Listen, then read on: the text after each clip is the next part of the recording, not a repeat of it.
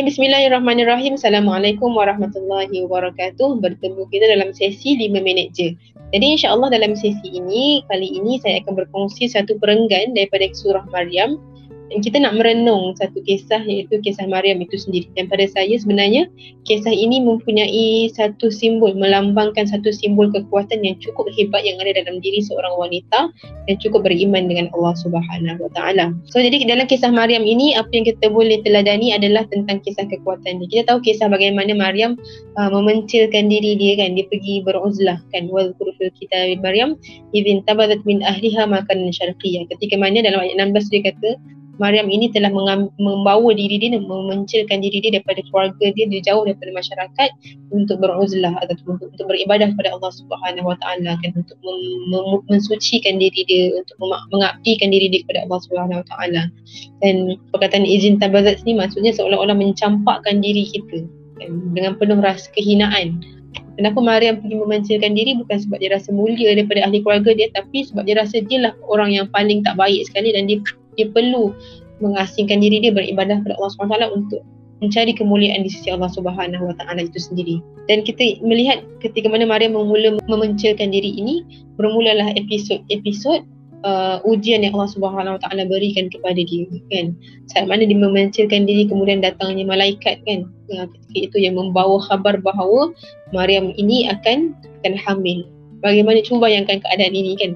Ketika mana fattakhadat dalam ayat 17 dia kata fattakhat min dunihim hijaba fa arsalna ilaiha ruhana fatamassala laha basharan sawiya. Bayangkan saat mana Maryam ini bersendirian kemudian datang seorang lelaki ataupun Jibril kan? Sebenarnya Jibril tapi dalam keadaan dalam rupa paras lelaki yang cukup handsome. Tapi berkenaan katakan betapa berimannya Maryam ini bahkan kata-kata yang muncul daripada mulut Maryam pun adalah satu benda yang menggambarkan betapa betapa, betapa dia cukup dekat dengan Allah Subhanahu Wa Taala. Dia kata apa? Qalat inni a'udzu birrahmani minka in kunta taqiyya. Maksudnya apa ayat ke-18 Maryam berkata sesungguhnya aku berlindung darimu kepada Tuhanku yang Maha Pemurah jika kamu orang yang bertakwa. Bayangkan saat mana tengah ketakutan terkejut melihat wajah apa hadirnya seorang lelaki dia kata aku berlindung kepada Tuhan yang Maha Ar-Rahman. Ar-Rahman maksudnya apa? Tuhan yang maha, maha, maha pemurah, maha, maha penyayang kan? Pengasih lagi maha penyayang. Bayangkan betapa dalam keadaan yang cemas itu pun tetap juga Maryam menyifatkan Allah Subhanahu Wa Taala sebagai orang sebagai Tuhan yang maha penyayang.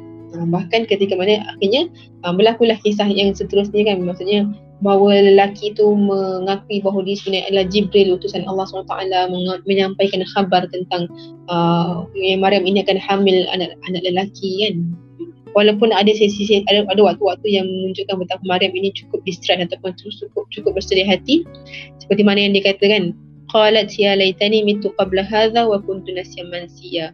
Kata wahai Allah betapa alangkah baiknya kalau aku mati sebelum ini dan menjadi sesuatu yang tidak bererti lagi dan dilupakan. Dan menunjukkan bahawa Maryam itu keadaan dalam keadaan teruji itu mengalami emotional distress. Dia cukup sedih hati. Maksudnya dia itu cukup risau bagaimana nanti dia takut kalau dia ini menjadi image yang buruk pada agama dia. Jadi ketika itu Maryam meletakkan pergantungan pada Allah SWT wahai Allah bantulah aku kan ketika itu. Dan Allah memberikan bantuan kepada Maryam dalam keadaan Allah, walaupun dalam keadaan lemah nak melahirkan dalam keadaan tengah bersedih hati ataupun tengah kerisauan tetap juga Allah Subhanahu Wa Taala memberikan bantuan kepada Maryam dalam keadaan Allah berikan air yang mengalir di bawah kaki Maryam kemudian Allah tumbuhkan pohon tamar kan dekat tepi Maryam. Tunjukkan bahawa walaupun dalam keadaan tertekan dalam keadaan sedih dalam keadaan lemah tetap juga dia kena menggerakkan usaha menggoncangkan pohon tamar itu supaya dapat makan dan mengambil air daripada air yang mengalir di kaki dia kan.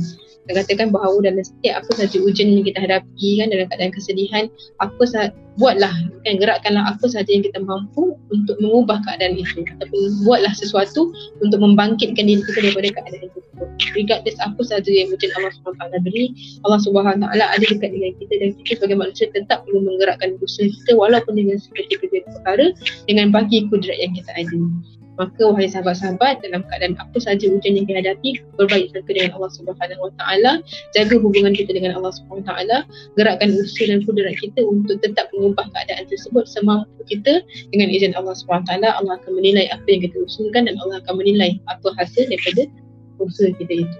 So Allahu alam. Semoga bermanfaat semua menjadi semoga kita menjadi orang yang dekat dengan Allah Subhanahu taala dalam keadaan apapun Allahu alam.